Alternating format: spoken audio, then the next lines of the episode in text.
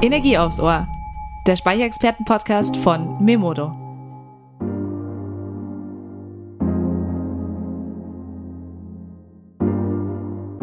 Hi Energiefans, heute gibt es wieder Energie aufs Ohr.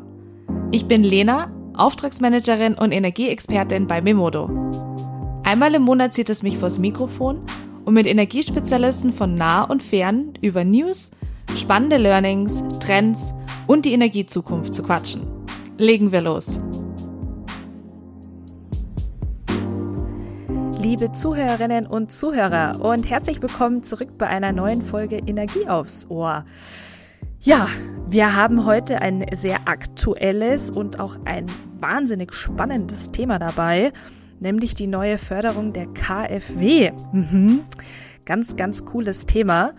Aber von Anfang an, ähm, falls jemand von euch nicht genau weiß, was die KfW macht oder was die KfW überhaupt ist, also die KfW Bank, würde ich einfach hier mit ein paar Fakten starten und dann später unseren Gast vorstellen.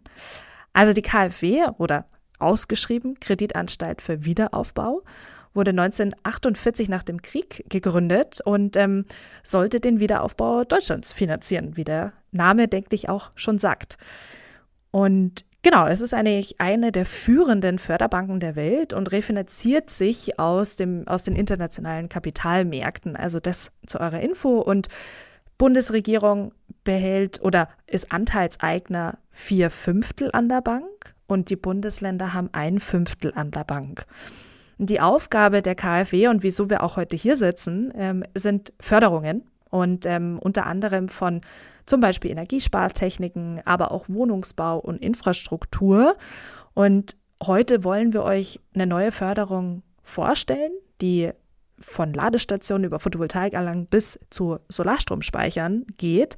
Und dazu habe ich heute Neji Bubaka zu Gast. Hallo Neji. Hallo, hi.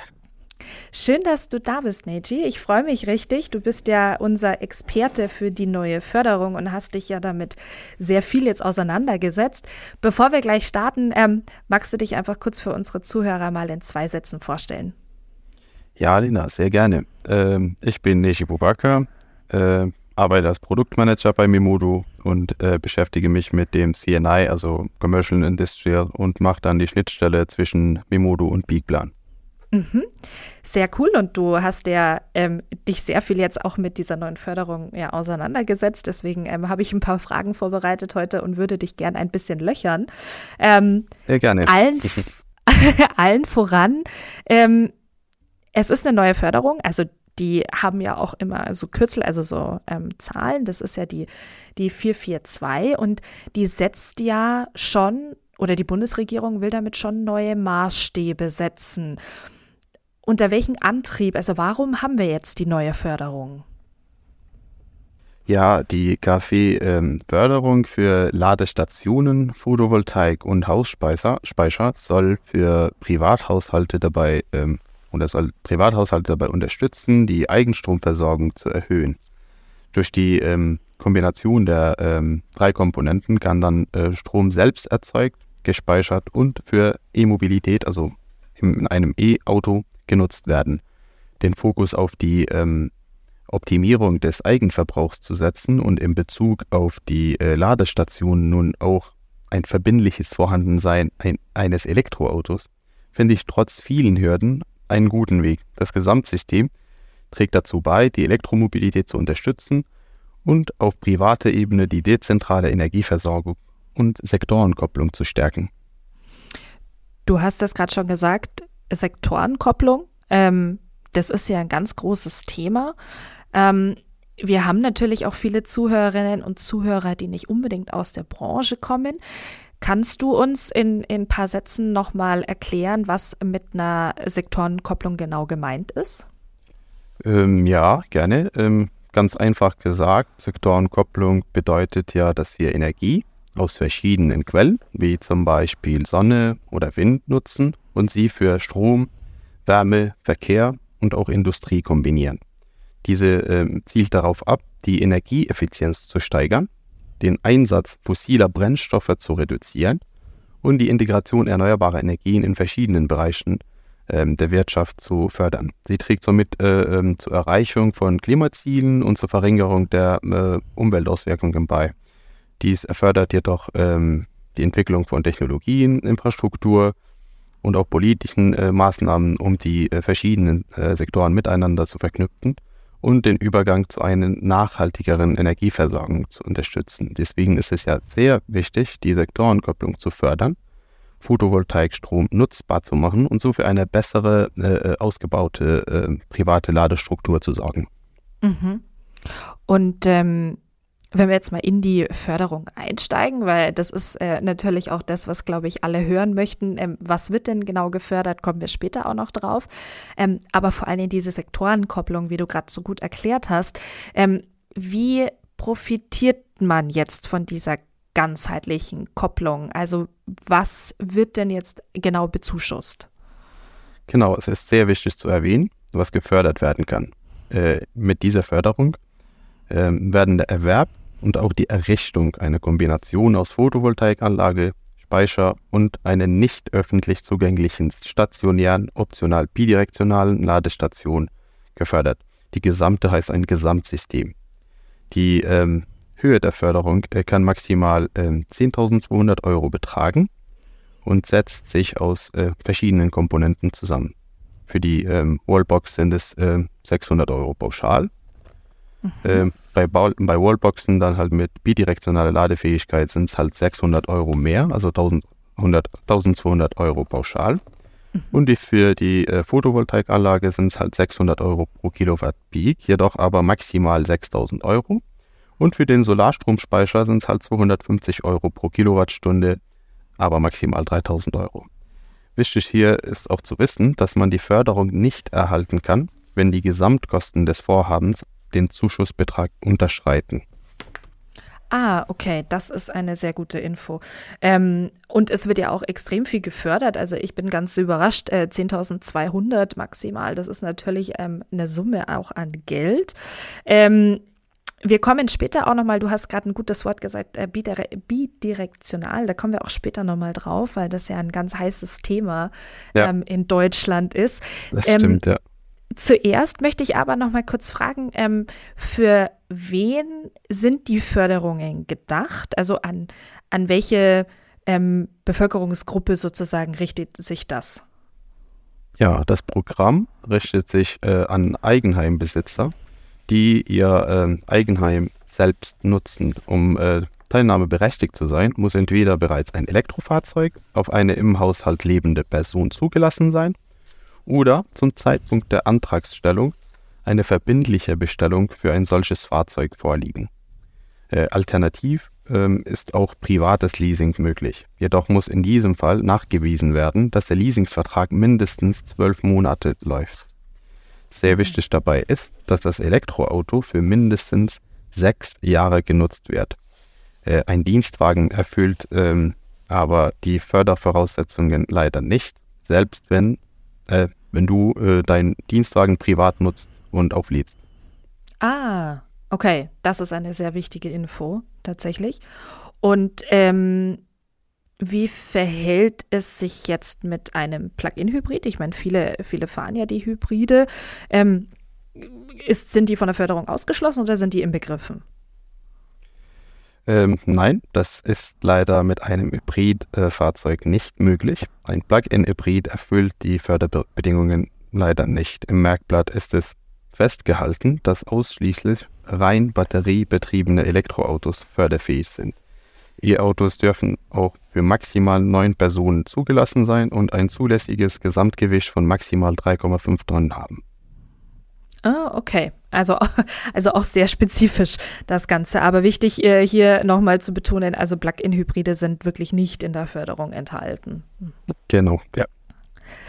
Und ähm, nicht nur, also nicht nur Elektroautos werden ja gefördert, sondern wir haben ja vorher auch von der Sektorenkopplung gesprochen. Ähm, welche Voraussetzungen muss man jetzt bei der Anschaffung von ähm, Modul, und aber auch diesen Ladekomponenten ähm, beachten? Oder gibt es da überhaupt äh, Voraussetzungen, ähm, dass ich sage, okay, das Modul ist in der Förderung, der Speicher und wie wir auch gerade schon gehört haben, das Auto? Ja, es sind ähm, leider viele Kriterien an die Produkte, die erfüllt werden sollen, äh, wie zum Beispiel eine Ladestation mit einer Ladeleistung von mindestens 11 Kilowatt Peak pro Ladepunkt. Die äh, Photovoltaikanlage äh, muss mindestens 5 Kilowatt Peak Spitzenleistung aufweisen. Ein Solarstromspeicher mit mindestens 5 Kilowattstunden Speicherkapazität. Der Einbau und Anschluss der Gesamtanlage inklusive alle alle Installationsarbeiten muss von einem Fachunternehmen durchgeführt werden. Ein EMS, also ein Energiemanagementsystem zur Steuerung der Gesamtanlage, muss vorhanden sein. Und dein Haus muss bereits fertig gebaut sein und du musst dort mit deinem Hauptwohnsitz gemeldet sein. Sehr wichtig ist, dass alle drei Komponenten, also Photovoltaikanlage, Batteriespeicher und auch die Ladestation, fabrikneu angeschafft werden. Diese dürfen mhm. zum Zeitpunkt des Antrags noch nicht bestellt werden. Eine weitere Voraussetzung ist dabei der ah. Besitz eines Elektroautos, das auf dich oder eine im Haushalt lebende Person zugelassen ist oder ein solches zum Zeitpunkt der Antragsstellung beim Anbieter verbindlich bestellt ist. Das private Leasen äh, ist ebenfalls möglich. In diesem Fall ist jedoch nachzuweisen, dass der Leasingsvertrag über mindestens zwölf Monate läuft. Mhm auch alles sehr spezifisch. Also wir werden auch später nochmal drüber sprechen, ähm, dass man das auch nachlesen kann. Mhm. Ähm, du hast das super zusammengefasst. Mir raucht aber jetzt schon gefühlt der Kopf mit allen Voraussetzungen, die man, die man braucht. Ähm, wenn wir, und ich habe es vorher gesagt, weil, also wir kommen später ja auch noch mal kurz auf das, auf das EMS auch noch mal zu sprechen, ähm, aber was mir jetzt noch, bevor wir es vergessen, ganz präsent im Kopf ist, ist das bidirektionale Laden. Das hattest du vorher auch schon gut angesprochen und dass sich ja da auch die Förderung verdoppelt. Ähm, jetzt wissen wir ja, ähm, dass das Ganze etwas schwierig ist und äh, der maximale Fördersatz kann ja eben nur erreicht werden mit diesem bidirektionalen Laden. Kannst du uns das nochmal erklären für unsere Zuhörer, die das vielleicht noch gar nicht gehört haben, was denn damit genau gemeint ist? Ja, ähm, bidirektionales Laden erlaubt Elektroautos nicht nur das Aufladen, sondern auch das Zwischenspeichern und Zurückliefern von Strom ins Netz, auch genannt ähm, V2G, also Vehicle to Grid, aber auch ins Haus, also V2H, also Vehicle to Home. Das kann mhm. dazu führen, dass die Elektroautos auch zur Netzstabilisierung und Energiepufferung beitragen können. Okay. Und also äh, zumindest alle, die schon mal in der Photovoltaikbranche gearbeitet haben oder ähm, sich auch sehr gut auskennen, wissen ja, dass das Ganze ja etwas, also das bidirektionale Laden ja in Deutschland noch hakt. Ähm, Neji, hast du eine Ahnung, aus welchem Grund ähm, wir diese Möglichkeit momentan noch nicht wirklich haben? Ähm, ja, es sind leider immer äh, noch viele Hürden im Weg. Dabei sind die ähm, gesetzlichen Rahmenbedingungen, wie zum Beispiel das Thema äh, Versteuerung des eingespeisten Stroms, noch nicht geklärt. Dazu kommt, ähm, dass es noch leider sehr wenige Autohersteller gibt, die derzeit Modelle anbieten, bei welchen das bidirektionale Laden zugelassen ist. Insgesamt kann man sagen, dass es an Problemen in den regulatorischen, politischen und auch technischen Feldern liegt. Mhm. Okay, das heißt also, äh, es fehlt tatsächlich explizit ja eigentlich noch die Erlaubnis äh, zum bidirektionalen Laden. Die Erlaubnis nicht, aber wie gesagt, es sind halt leider noch ein paar Details, die noch geklärt werden müssen. Mhm, mh, ja, okay. aber de, durch die Förderung und äh, die 600 Euro mehr durch die bidirektionale Ladefähigkeit zeigt ja, dass die Regierung ähm, auf dem Weg ist, äh, die äh, Probleme und die Hürden sozusagen zu lösen wir machen schon mal den richtigen Schritt oder den Schritt in die richtige Richtung, so genau. sagt man. Ja. okay, sehr gut. Ähm, wenn wir jetzt gerade schon bei den Wallboxen sind ähm, oder beziehungsweise Ladestationen, ähm, bidirektional hast du gesagt, äh, können sie haben, müssen sie aber nicht. Ähm, was müssen sie noch können? Weil es gibt ja mittlerweile sehr viele Wallboxen und Ladestationen, ähm, sage ich mal, von Herstellern. Die Ladestation kann einen oder mehrere Ladepunkte mit einer Ladeleistung von mindestens 11 Kilowatt pro Ladepunkt aufweisen und muss in der Lage sein, den von der Photovoltaikanlage erzeugten Strom für den Eigenverbrauch optimiert zu laden. Für der Fähig sind ausschließlich Ladestationen, die an Stellplätzen eines bestehenden Wohngebäudes errichtet werden und zum Aufladen des eigenen Elektroautos genutzt werden. Die äh, Ladestation muss im äh, Startgebiet der Bundesrepublik äh, Deutschland errichtet werden und darf nicht öffentlich zugänglich sein. Die Ladestation mhm. muss auch fest mit dem Wechselstromnetz verbunden werden. Äh, ein mobiler Anschluss, zum Beispiel mittels äh, CEE-Steckverbindung, also Starkstromstecker, ist nicht zulässig. Mhm. Auch ganz wichtige Punkte. Also tatsächlich können öffentlich genutzte Ladestationen fallen dann ja auch aus der Förderung wirklich raus und es richtet sich nur nach Privatkunden. Genau, ja. Und eine mhm. Liste der äh, Ladestationen wurde am Freitag, den 22.09. Äh, auf der Internetseite der KfW äh, veröffentlicht, ja. Ah, auch sehr guter Hinweis, Neji, weil das ist natürlich was, wo sich jeder natürlich ähm, auch mal ja durchschauen kann, ob der vielleicht gewünschte Hersteller ja auch wirklich dabei ist. Ähm, ja, alles sehr kompliziert. Ähm, du wirst uns ja später nochmal sagen, wo wir es auch nachlesen können. Aber was wir noch nicht gesprochen haben, ist, wie denn jetzt die Timeline ausschaut. Also wann kann ich den Antrag stellen? Und wie ist die Auszahlung dann der Förderung? Ja, die äh, Förderanträge können dann ab dem 26. September 2023 für äh, noch nicht umgesetzte Maßnahmen gestellt werden. Nachdem du äh, die Bestätigung der Förderung bekommen hast, deine Anlage bestellt hast und diese gebaut wurde, wird sich die KfW ab März 2024 bei dir melden. Dann musst du weitere Nachweise, Nachweise erbringen, um die Förderung ausgezahlt zu bekommen. Also einfacher gesagt, erst Angebot einholen, dann äh, mhm. Anträge stellen und dann, wenn die Bewilligung da ist, die eigentliche Bestellung einlösen. Ah, okay. Also tatsächlich erst ähm, alles fertig machen und dann erst bestellen. Das ist auch ein sehr guter Hinweis, weil das tatsächlich bei vielen anderen Förderungen man ja teilweise schon eine Auftragsbestätigung mit einreichen musste. Ja, also hier in dem Fall ist eine Zusage dann sehr hilfreich, äh, um zu wissen, okay, bin ich halt förderfähig oder nicht. Mhm, mhm, absolut, absolut. Und ähm, bei den Förderungen ist es ja meist auch nicht verkehrt, wenn man sehr schnell ist, also wenn man sich eben nicht so viel Zeit lässt. Ähm, viele oder manche äh, von den unseren Zuhörerinnen und Zuhörern kennen das wahrscheinlich. Es gab ja auch Förderungen, die ja binnen zehn Minuten ausgeschöpft waren, ähm, noch zu Corona-Zeiten. Ähm, hast du da mehr Details über die Höhe des Fördertopfes und ähm, wie viel Gesamtvolumen die KfW ähm, stellt? Ja, das äh, Bundesministerium äh, für Digitales und Verkehr stellt Mittel von bis zu 500 Millionen Euro zur Verfügung. Das bedeutet, im Schnitt können rund 50.000 Antragsteller davon profitieren. Es sind leider nicht viel, deswegen schnell sein lohnt sich auf jeden Fall. Mhm. okay. Ähm, ich denke, 50.000 Haushalte hören sich viel an, aber tatsächlich hast du recht, das ist ähm, auf, auf komplett Deutschland gesehen ähm, nicht viel. Deswegen guter Hinweis auch hier wieder.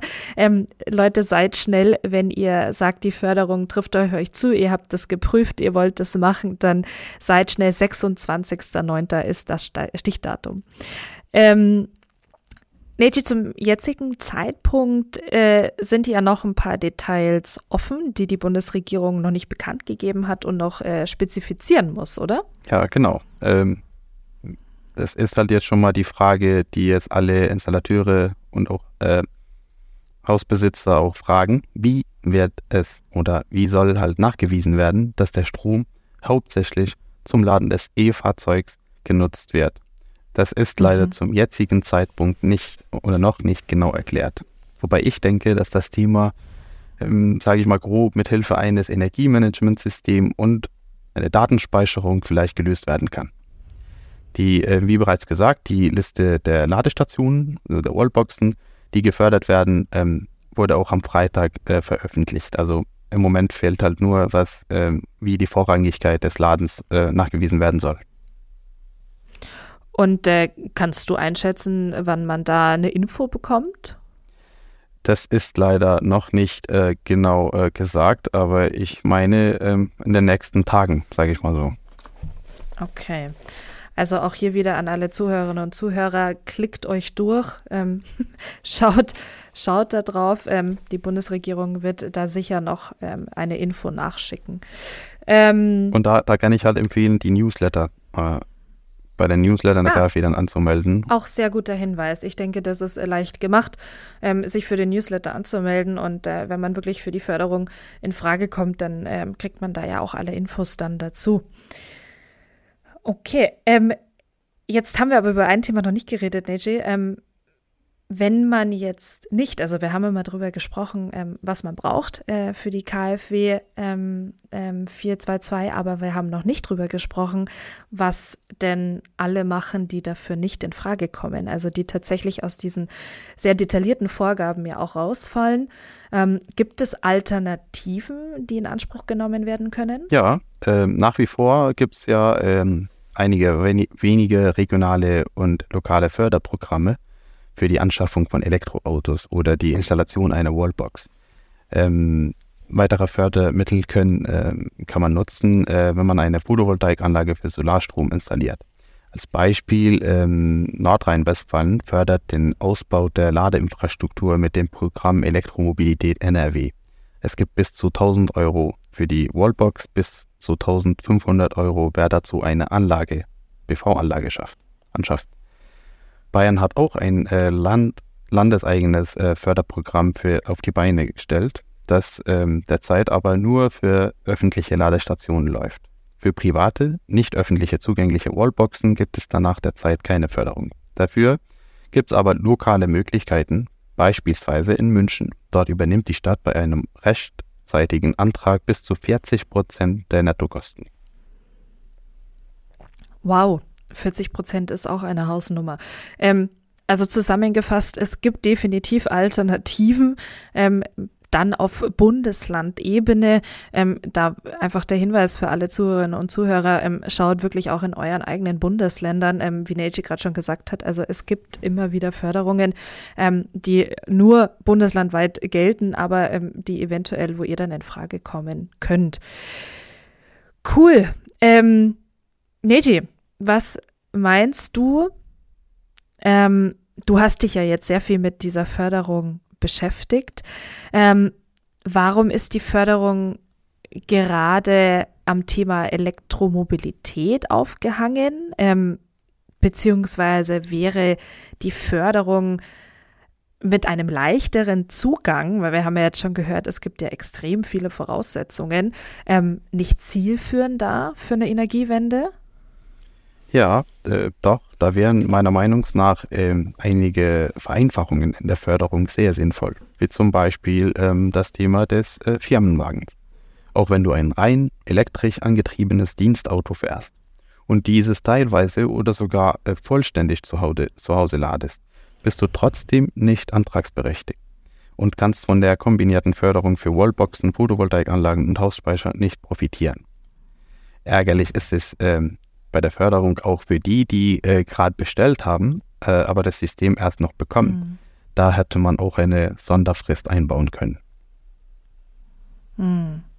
Okay, verstehe. Ja, ja, absolut. Ähm, also ich denke auch, der, der Zugang könnte nochmal etwas leichter gemacht werden. Ähm, ich meine, wir sind, glaube ich, alle froh, dass es wieder eine Förderung gibt, ähm, auch eine recht große, aber ähm, ich bin absolut deiner Meinung. Also man hätte ein paar Sachen definitiv leichter gestalten können. Genau. Ähm, oft wird ja bemängelt, dass äh, in Deutschland der Ausbau der Ladeinfrastruktur selbst für die für diese Ziele der Bundesregierung, ähm, die sie sich gesteckt haben, selber eigentlich zu lange dauert. Ähm, wird die Förderung der Elektromobilität den entscheidenden Schub jetzt geben, glaubst du, oder nicht? Äh, ja, die Förderung der äh, Elektromobilität kann einen entscheidenden Schub für den Ausbau der Ladeinfrastruktur in Deutschland bieten. Man kann sehen, wie äh, aktive Förderungen äh, der E-Autos in den letzten Jahren durch Kaufprämien und äh, Steuervergünstigungen dazu beigetragen haben, die Verbraucher zu ermutigen, auf Elektroautos umzusteigen und somit die Nachfrage nach Elektrofahrzeugen zu steigern. Eine wachsende Zahl von Elektrofahrzeugen erfordert auch eine wachsende Anzahl von Ladestationen, um den Bedarf der Verbraucher zu decken. Dies ähm, schafft ja einen größeren Anreiz für Unternehmen, in äh, Ladeinfrastruktur zu investieren, um äh, die steigende Nachfrage zu befriedigen. Aber trotz dieser Vorteile ist es jedoch sehr wichtig zu beachten, dass die Förderung der Elektromobilität allein möglicherweise nicht ausreicht, um den Ausbau der Ladeinfrastruktur in dem Tempo zu erreichen, das ähm, für die Erreichung der Klimaziele erforderlich ist. Äh, um den Ausbau äh, der Ladeinfrastruktur effektiv voranzutreiben, ist es sehr wichtig, die Herausforderungen zu identifizieren und anzugehen. Die Herausforderungen sind zum Beispiel ähm, die zeitlichen äh, Verzögerungen beim Bau von Ladeinfrastrukturprojekten aufgrund der Genehmigungsverfahren, Finanzierungsbeschaffungen etc. Dazu kommen noch ähm, die regionale Unterschiede. In ländlichen Gebieten und kleineren Städten kann der Ausbau der Ladeinfrastruktur langsamer sein als in Großstädten, da die Nachfrage und die wirtschaftliche mhm. Rentabilität niedriger sind. Dies führt zu regionalen Ungleichgewichten bei der Verfügbarkeit von Ladestationen. Wie bereits gesagt, die Identifizierung der Probleme bzw. der Herausforderungen führt dazu, eine umfassende, zuverlässige und leicht zugängliche Ladeinfrastruktur zu schaffen, die den Bedürfnissen der Verbraucher und der Elektromobilität gerecht wird. Dies erfordert auch eine umfassende Strategie, die die koordinierte Zusammenarbeit zwischen Regierung, Industrie und anderen Akteuren einschließt, um die Infrastruktur schnell und effizient auszubauen. Mhm. Und ähm, was könnte jetzt noch getan werden, um diese Sektorenkopplung auch voranzutreiben? Ja, meiner Meinung nach, um die Sektorenkopplung voranzutreiben, äh, können viele Schritte unternommen werden. Also Forschung und Entwicklung, also Investitionen in innovativen Technologien und Lösungen, der Ausbau intelligenter Netze und äh, äh Ladeinfrastruktur, ähm, Subventionen und Anreize für die erneuerbaren Energien, also Förderungen und so weiter, äh, Verbesserung der Energieeffizienz in Gebäuden, Industrie und Verkehr. Mhm. Die Förderung von Energiespeichertechnologien ist auch wichtig, aber auch klare politische Vision und Unterstützung auf nationaler Ebene. Mhm. Also du hast es richtig angesprochen, vor allen Dingen eben die politische, die klare, die Klarheit und äh, die politische Ausrichtung, denke ich, ist auch hier ganz, ganz genau. wichtig. Vielen Dank, Neji, für diesen vollen Rundumblick mit vielen Daten, Fakten. Unseren Zuhörerinnen und Zuhörern raucht sicher der Kopf. Ähm, mir auch etwas. Ich habe mir wahrscheinlich auch nicht alles behalten können, was genau jetzt die Forderungen in der Förderung sind. Ähm, wo gibt es denn jetzt die Infos zum Nachlesen ähm, und wo finden unsere Zuhörerinnen vielleicht noch weitere Infos? Ja, viele Infos äh, und News sind auf der Mimodo-Internetseite, also im Blog und auf dem YouTube-Kanal zu finden. Aber auch die KfW-Internetseite, Merkblatt, die Newsletter, die Richtlinie und auch die FAQs. Da wurden zuletzt auch viele Fragen geantwortet. In diesen äh, Kanal, äh, Kanals äh, findet man natürlich äh, äh, immer neue Infos. Mhm. Perfekt. Vielen lieben Dank. Das äh, werden wir natürlich auch in unseren äh, Text noch mit reinhängen für unsere Zuhörerinnen und Zuhörer. Und ähm, ja, ich bedanke mich bei dir, Neji. Schön, dass du äh, da warst. Schön für dein Kommen und für, dass du dein ganzes Wissen mit Sehr uns gerne. geteilt Danke hast. Danke dir. Gut, ähm, ich hoffe, liebe Zuhörerinnen und Zuhörer, ihr habt viel heute mitgenommen. Ähm, es waren viele, viele Infos für euch dabei. Ähm, Niti hat es euch gerade gesagt, wo ihr nochmal nachlesen könnt. Ich denke, der Newsletter war auch ein sehr, sehr guter Tipp. Ähm, ja, mit dem rauchenden Kopf äh, bei euch und bei mir wahrscheinlich äh, verabschiede ich mich ähm, für heute. Bis zum nächsten Mal. Tschüss und Baba.